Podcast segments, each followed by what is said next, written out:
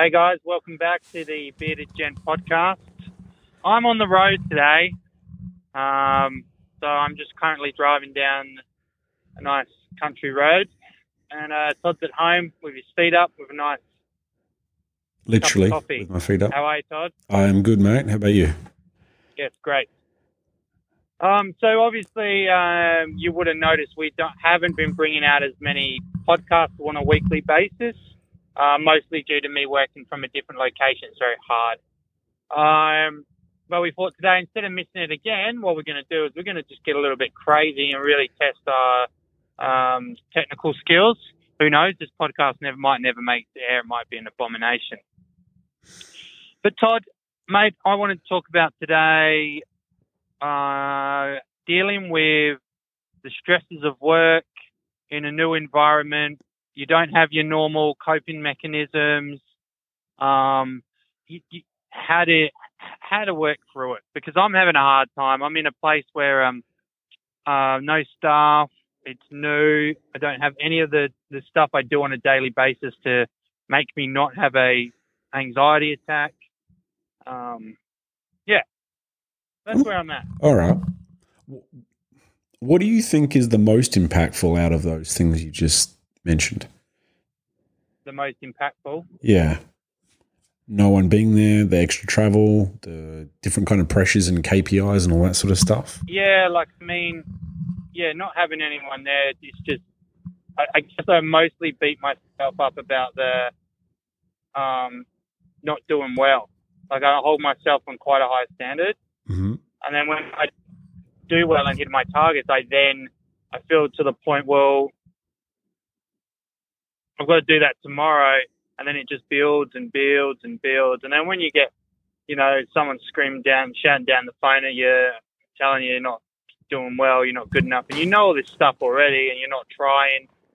Um, you know that really triggers me.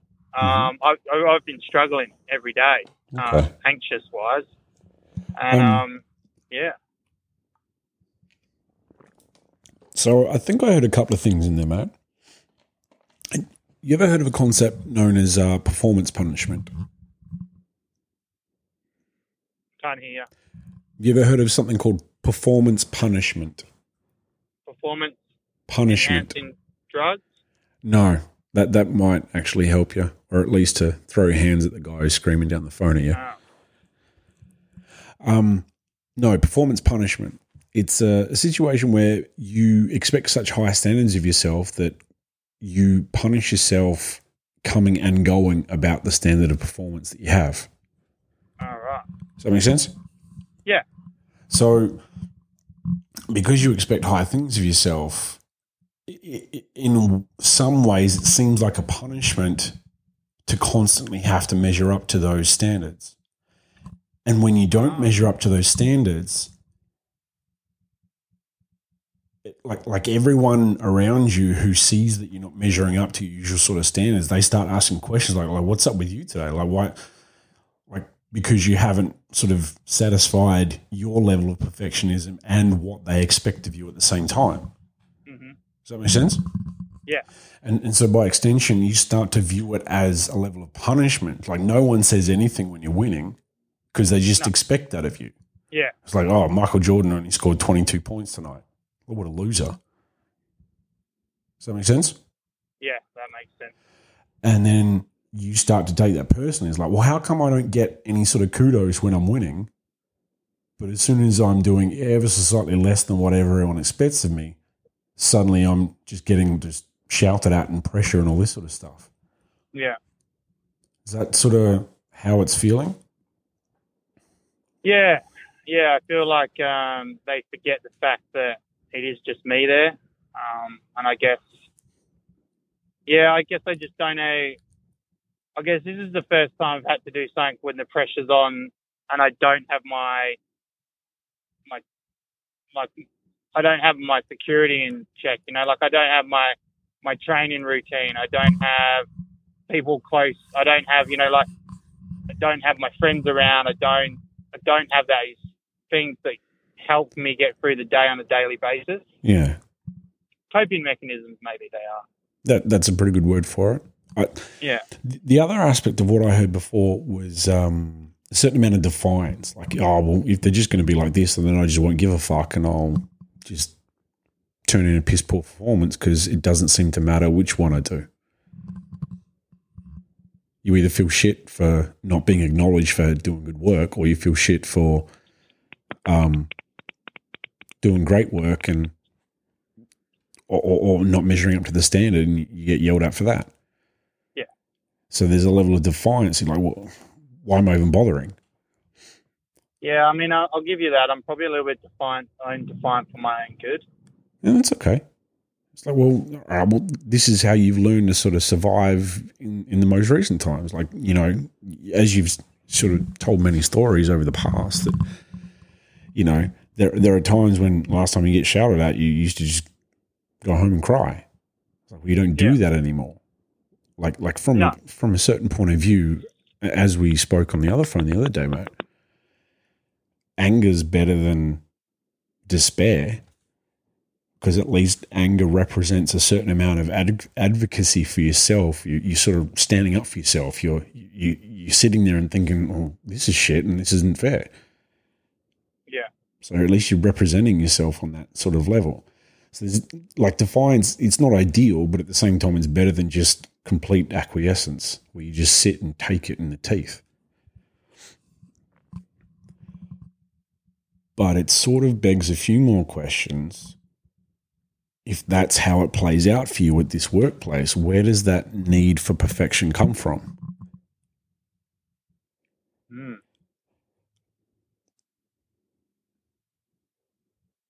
I don't really know. Like, I guess I. Maybe perfection isn't quite the right word, but where does that necessity of having a high standard and constantly meeting it? Um, because I feel that a lot of my life I've taken the easy way out, Mm-hmm. and I'm finally at a point where I realize how how hard I need to work,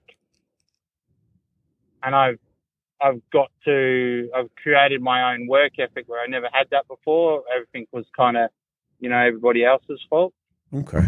All right. I'm, I'm going to ask you a question. I In a second. I don't want to go back to that. Okay. So you're tyrannizing and bullying yourself into doing what you think you have to do to meet the standard that you're Okay. satisfied with. Yeah. Okay. So I'm going to ask a slightly different question, mate. Is this entirely self driven? Entirely. Yeah. Uh, I don't think it's entirely Okay. self. Because the next question I want to ask is now that you've sort of come to the terms with the idea that, oh, well, this is how hard I know I need to work. Ironically enough, you're working for someone else, though. Mm. So is it just you working that hard? Like, you know, we've talked about this sort of example before. It's like they're constantly dangling the carrot to continue to perpetuate the, the standards and behaviors that you're exhibiting. And that's why I'm asking is this actually you meeting your standards? Or is this you meeting someone else's standards, but you've reframed it as something that you're doing yourself because that way it's a little bit more tolerable and palatable. Hmm. Yeah, I think it could definitely be somebody else's standards. Okay, because let's be honest, this this isn't a job you necessarily choose to do. No. At which point it is horrible. definitely not your standards.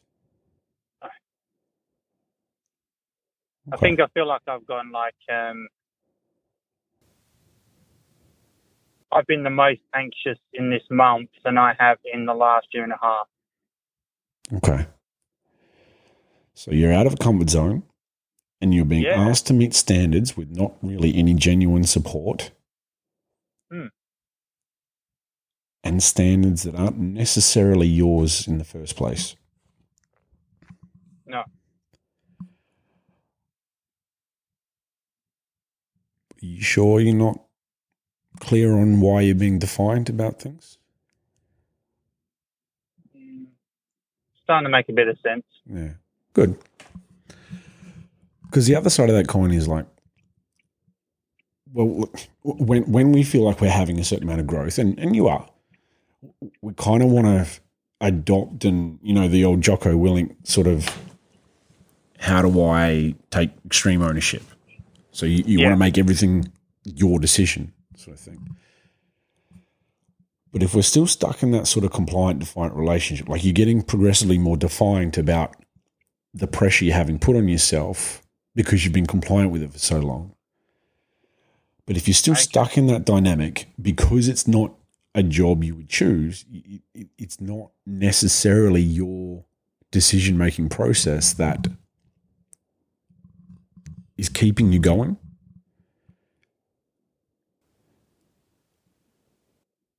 That doesn't make sense. Yeah. Hmm. because the other the other element to that could be that if they're not your KPIs, if they're not your standards, if you're being asked to meet a standard and, and, and a higher and higher and higher standard with less and less and less reward, seemingly,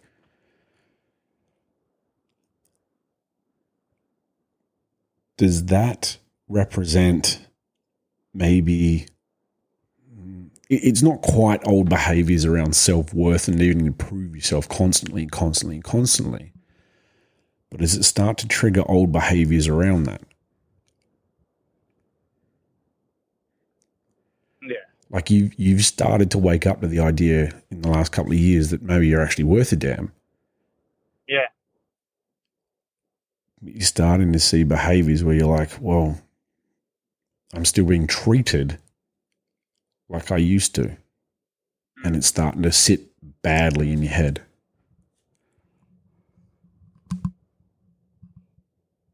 Yeah. Definitely. how does that feel Yeah. I think. Um,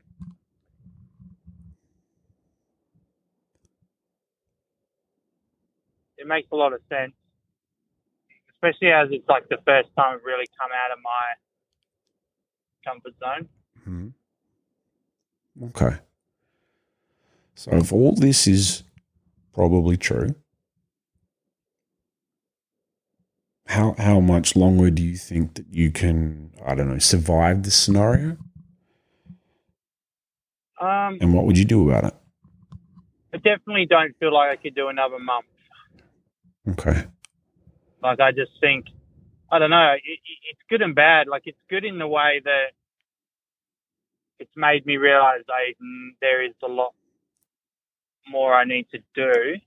Mm-hmm. Um, it's bad in a way that I, I feel alright if I had a like a, if I had staff. I think I'd be probably better. Um, Just a modicum of support, right?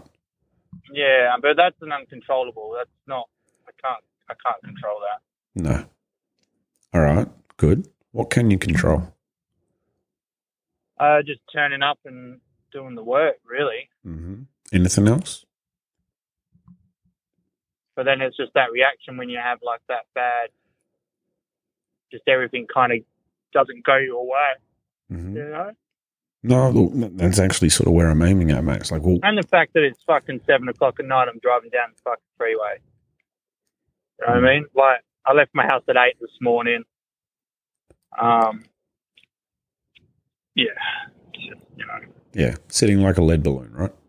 yeah, it's just it's that whole, you know, you sacrifice and is your sacrifice worth feeling like butterflies in your stomach all day and you want to throw up? Mm-hmm. Okay. So that's the feeling state that comes along with what you're having to do that's triggering anxiety or is like keeping the anxious feelings going. Yeah, it's definitely triggering it. Okay. Like this morning, I was woke up and I was that was it. As soon as I was awake, bang, I was anxious, hmm and I haven't had that in a long time. Okay. And it's because I know that I'm I'm I'm up against a really hard uh, goal at work. It's just Mm. it's trying it's trying to keep the bay enough to go. Look, I'm just doing my job to the best I can and move forward. But it's hard. It's like it just jumps ahead and ahead and ahead, and it's Yep. just relentless. And then one thing goes wrong, and I'm like, fuck. It's okay. And then another thing will go wrong, and I'm like, oh, and then there we are. Yep. We're in that. We're in that zone. Yep. Okay. So there, there's two different things there.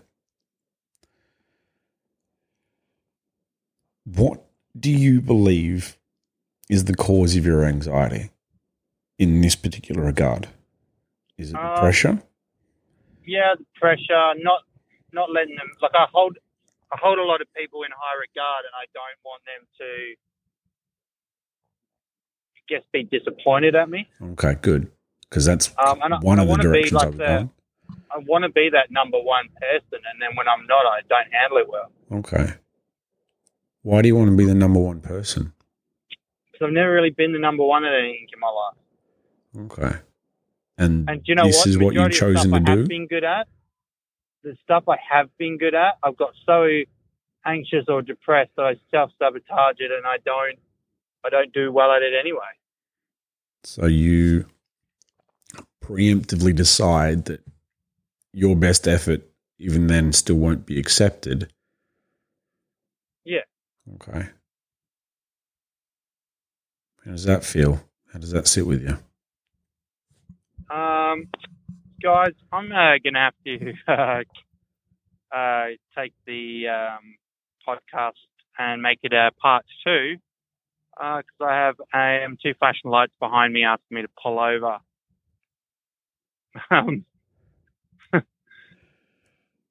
short story. Uh, as I start to pull over, um, I actually, um, on my way, also to make things as stressful as it is, um, got a crack in my windscreen. My car um, engine lights on, and some bulbs may or may not be broken in my headlights. So, yes. Um, Todd, I'll leave you to finish off the podcast with the people. I'm just going to pull over, all right? All right, mate. Do what you got to do. Let me know how you go afterwards, all right? Yeah, all right. I'll give you a call.